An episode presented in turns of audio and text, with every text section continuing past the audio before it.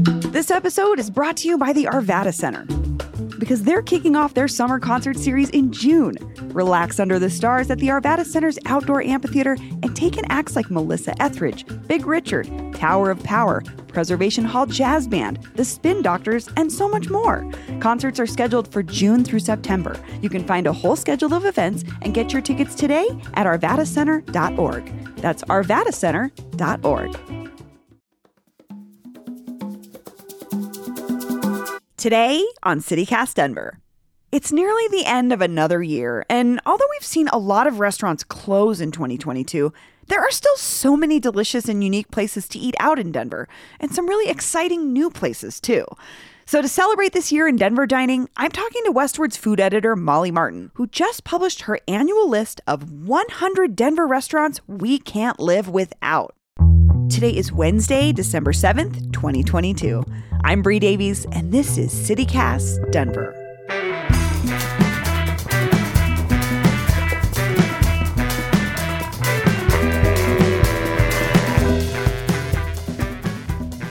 Molly Martin, welcome back to CityCast Denver. Thank you. Always fun to be here.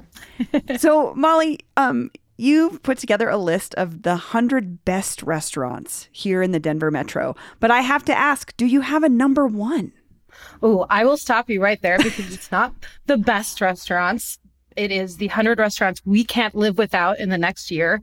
Up for interpretation, whether you take that as the best. Um, I, I, think about that a lot when I'm putting it together. Um, but as for your, do I have a number one question? Uh, the, the straight answer is no. There's not one that like, like, cause for me, I don't have one because they knocked it down. It was called Racine's. But like, you don't have one that's like your, you have to have it every week or every month or I mean, I wish I could frequent anywhere that much. Um, I will. The, the probably my go tos that are on the list that will probably never come off the list as long as I am in charge of it um, are El Taco de Mexico and Sam's Number Three. In, in my world, I could never live without those. so we have a tried and true Mexican food place and a diner. Yeah highbrow. Yeah, which is why which is why which is why best is a is a hard term to use. You know, when you think of yeah. like I'll use 5280 as an example, their best restaurants list has been traditionally fine dining.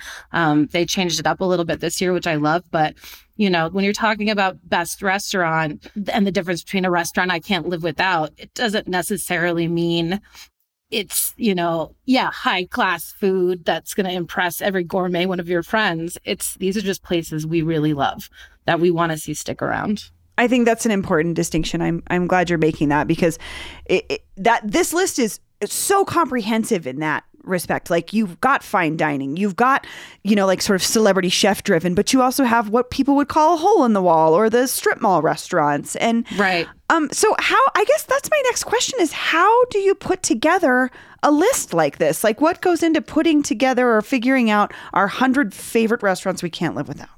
Yeah, it's definitely a process. So I um, inherited the list last year was my first year doing it. So I inherited the one that had been done by Mark Antonation, um, who kept it up, you know, for his seven year stint as the food and drink editor at Westword. Um, and our typical goal is to have about 30 to 40% turnover on the list year over year. Um, so you're not completely starting from scratch. So I, I, inherited a list of 100. I think last year we ended up replacing about 40 of those. Um, and it was about the same this year. Um, but I do spend a lot of time thinking about um, wanting to get a good cross section of price points, location, cuisines. Um, so I for this one, thankfully had the entire year leading up to it with this on my mind after doing the first one. So I kept notes all year long, um, places that I came across that were really impressive to me, whether they were new or old. Um, so that when I went in this year, I had that whole year's worth of experience to work off of. And, and then you wake up the day it goes out and you go, oh, shoot, I, I forgot, forgot, this I forgot that. it's the worst feeling about any list that you're like, it's not definitive, but it's kind of definitive. And I right. forgot my favorite whatever, you know. Right. I, I already have a list of 12 places that I've written down for next year that I want. so, already working ahead. so, okay, you you've said this is a, an arduous task. Is mm-hmm. were there any big surprises for you this year? I mean, I put a few on that I think are a little less expected. I'm looking right now because I have two bakeries on there, um, Bakery Four and Bon and Butter. But for me, they kind of step above and beyond what just a bakery is. You know, they're also doing savory foods. They're doing a lot of really fun specials. They have a lot of interesting plans for what they have coming up in the next year. So I thought those two were notable, um, kind of breaking out of what you might think of a traditional restaurant being. Sure. Um, yeah. And then I, I went a little lowbrow with some of them just because they're places I would be sad to cl- see close, like Bourbon Grill on Colfax is a good example. You know, I don't know that anyone would hold that up as like a beacon of culinary achievement, but it's, it's again one of those staples that if, if it was gone, I think a lot of people would be sad. And so I wanted to give it that boost this year, especially coming off a year where we lost so many of these kind of, um, more like hole in the wall, lower Yeah. price point staples. Well, and Bourbon Grill is like it's a lot of food. You get a Right. good, you know, you get your money's worth, but it's really good. You know, Right. like noodles and chicken and fried rice. It's just such a cool and great combination. I think that's a great example of like yeah. something you might not think of on a list like this. Yeah. Switching gears, how about a restaurant that you didn't include that you felt was overhyped, or maybe there was something that you kind of had to fight with others about? Like, I don't think this is the best, but other people love it. Um, this is good. This is hard to answer because I love this place. Um, so, so I mean, I have nothing but kind words about it. But Tavernetta, I took off this year. Okay. Um, they're such a heavy hitter on the scene. We have Frasca is on the list in that same group. Um, and Sunday Vinyl was on the list of the hundred bars we can't live without, which came out Thanksgiving week. Um, but Tavernetta, after dining there a few times this year, for, for me, what I love about it most is popping in for happy hour. And so just in the name of making room on the list for some other new additions or some smaller names, um, I, I did take them off this year. I get that. No, I think sometimes we have to give give those give those places that we know are guaranteed bangers off the list so that other folks can have room to be discovered, right? By your Right, readers. right. Um so if we're looking at uh, we're going to look at like fine dining versus divey, what's what's the best like top tippy top fine diningest restaurant that made the list this year? I put a couple of the older school places, Oak at 14th, I put in there, which has been doing its thing in Boulder for a long time, and as as well as Corrida, which I just think are, are both really so on point. Three Saints Revival was a was a it was, it was on my top 10 new restaurants list last year. Um, especially being attached to a hotel, I think the kind of food they're doing is really fun. It's a Mediterranean tapas, but like really colorful, simple but super bold flavors. I love what they're doing over there. Um, and the Wolf's Tailor is Kelly Whitaker's group, and what they're doing with their grain company, Dry Storage, and how they're kind of incorporating this bigger take on food systems and local food systems, and using their restaurants like the Wolf's Tailor as kind of a a lab, if you will, for proving out their theories of how you can build stronger local food systems, um, combined with the fact that their food is just gorgeous um, and delicious. I think they're a, a standout in fine dining too for me. And on the other end of that, what's like the best diviest spot that made the list? I love Blazing Chicken Shack. They're like soul food. You could drive by the place a million times and maybe not notice it, one of those kind of places. But man, they do some great soul food. What else would be on the dive? Oh, hit, it's, I wouldn't even call it divey, but it's a diner, hits the spot. Um, Yeah. You know, we've lost a lot of those old school diners, um, and they're not, you know, by age as, as old as the ones we lost, but they really carry on that tradition of a great diner. Um, really, really quality food and just super friendly staff, a fun place to go. Yeah, that's great. That's a West Colfax spot. I love Yeah. it. I agree. I think it's been overlooked because we kind of had so many diners for a long time. And now that there's sort of a dearth of them, we're really Right. holding on tight to the good ones that still exist. Oh, I'm looking at I'm looking at one I gotta give one more shout out to is one that is near my house in my neighborhood that I actually hadn't walked into until this past year. Um, Poppies, Oh my God. which I think has been there around 15, 17 years, something like that. And um Oh, longer than that. it's so fun. It's just the most fun place to go. Like bartender banter, always on point. I always talk to strangers. I always sit at the bar. It's so fun. Poppies is like probably one of my top five favorite restaurants of all time. Yeah. It's Awesome. like I it's like an I call it an 80s steakhouse in a strip mall. Yeah, it reminds me a little bit of like, um, like not like Vegas, but like off the strip. Like you would Yes. wander into a place, and it's just so dark, and like you don't really know what time it is or how long you've been there. Oh, but it's like if you want a really good prime rib with mashed potatoes and veggies and a salad, it's your spot. yeah. It's the best. Yep.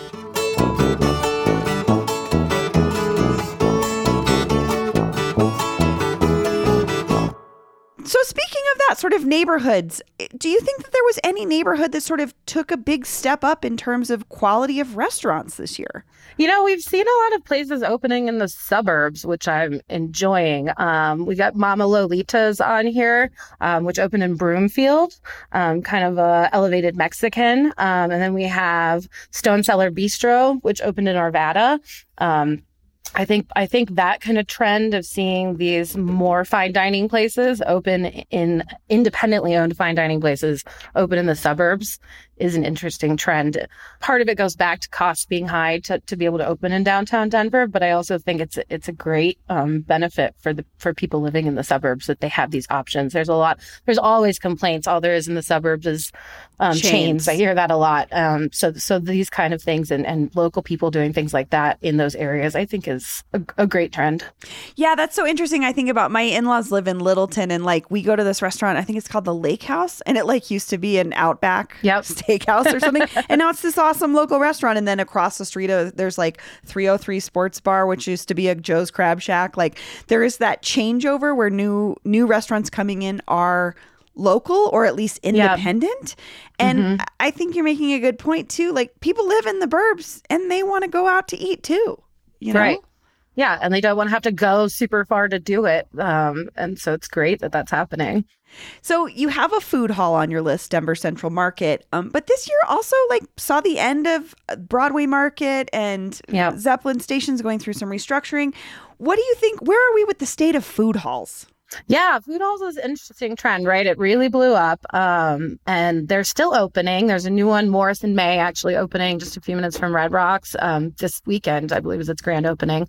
Um, so they're still happening, and I think they can work in the right neighborhood with the right mix. But I, I mean, I think the trend is kind of starting to slow down, and I think you're seeing some of the holes in how it works with you know Zeppelin Station going through its kind of trials and tribulations right now. And um it's interesting because we have a mix of them right? You have like an avanti which is like a food incubator which i love the idea of um but i don't know if their concepts really change out as much as as it was presented when it opened that it would you know Sure. I love Denver Central Market because I think it's such a, the right fit for that neighborhood. But yeah, I went like I went to Silverthorne for a food hall opening this year, so that trend has already made its way to the mountains. So Wow. yeah, it's it's spreading. Um, so I don't think it's going to stop, but I, it has seemed to slow a bit. Yeah.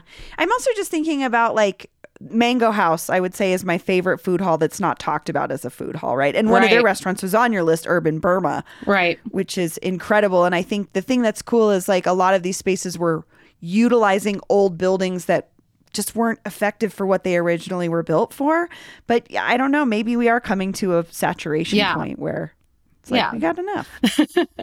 so you have celebrity chef. Oh, I'm going to maybe mess this up. Celebrity chef Ludo Lafif on your list as a famous fan of Biker Jim's hot dogs, which is cool. But conspicuously absent from your list is his restaurant, Chez Maggie. Not a Yes. not a fan, Molly. um, I I I liked Chez Maggie. I've been twice. Um, I don't dislike it. It to me, hotel restaurants I feel like are a thing that went through a big change in the last few years. There's so many standout ones to me, like Three Saints Revival, like Apple Blossom, which is on this list, that you walk into and it doesn't feel like a hotel restaurant, right? You're still kind of tra- fully transported to the restaurant experience. Um, Chez Maggie to me still feels very much like a hotel restaurant, and and for me that takes a bit away from it also as far as you know that consideration of restaurants we can't live without could I live if Chez Maggie closed? Would I mourn its loss? I don't think so. Are they doing good food? Yeah, you know, yes. I, I think Ludo is a talented chef. Um, I love his passion for um, for that restaurant and for Denver.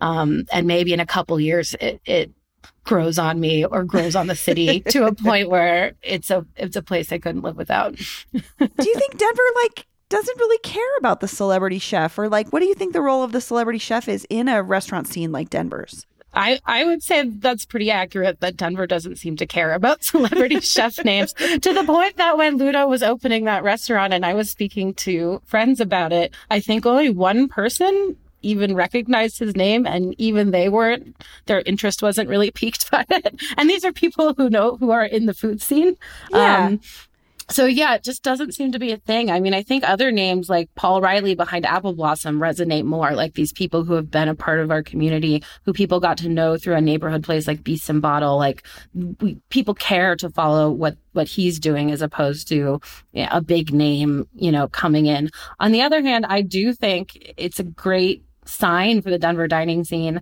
that these big name people see Denver as a viable market. Well, and I like you brought up Beast and Bottle, which sadly has been demolished, but you can still right. go to a restaurant that is, you know, that's brought to you by the same folks that did that and maybe have a similar experience that you maybe are missing from your old spot. Right. Yep. So this is a comprehensive look. I know this is like kind of looking back at the year, thinking about everything that's happened in terms of the the restaurant scene, openings, closings, and I just I'm thinking about the future and I'm wondering if you see any trends coming or things that you hope Denver gets. Yeah, I mean, an unfortunate trend is that there does seem to be a lot more of these um, out of state chains coming. Um, that's not slowing down anytime soon. Um, but the counteraction to that is the people in our hospitality industry still seem really motivated um, to want to make it happen. Like so many of our openings this year were people who worked for other people for a really long time and just were ready to do their own thing and really take the reins. I think Bodega on the list is a good example of that.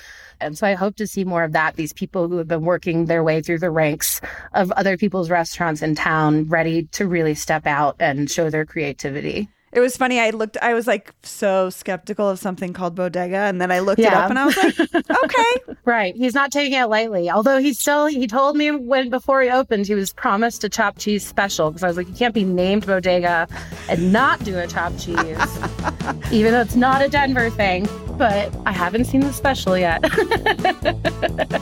well, Molly Martin, thank you so much. This has been great. Thank you. I love talking restaurants with you guys anytime. And here's what else Denverites are talking about the site of the old Park Hill Golf Course.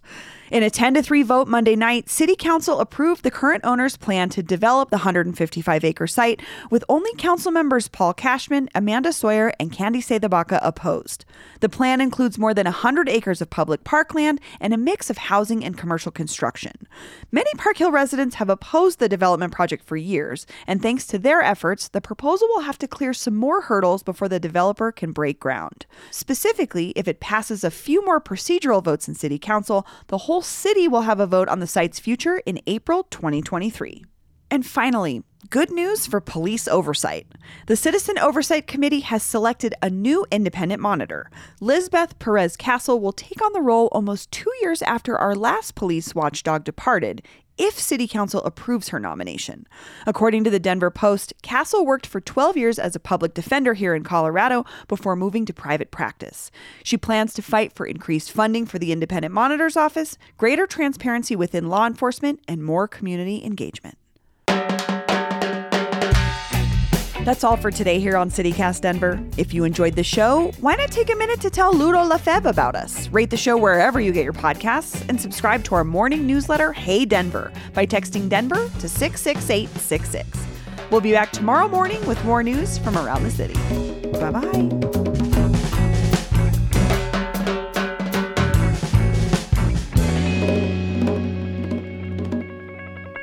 The plan includes more than 100 acres of public parkland, a mix of housing and commercial construction, and even pollinator gardens thanks to a partnership with the Butterfly Pavilion. Sorry. And even pollinator gardens thanks to a partnership with the Butterfly Pavilion. Why can't I say Butterfly Pavilion? And even pollinator gardens thanks to a partnership with the Butterfly Pavilion. Jeez. Okay. Okay and even pollinator gardens thanks to a partnership with the Butterfly Pavilion. Okay, it's out, it's gone.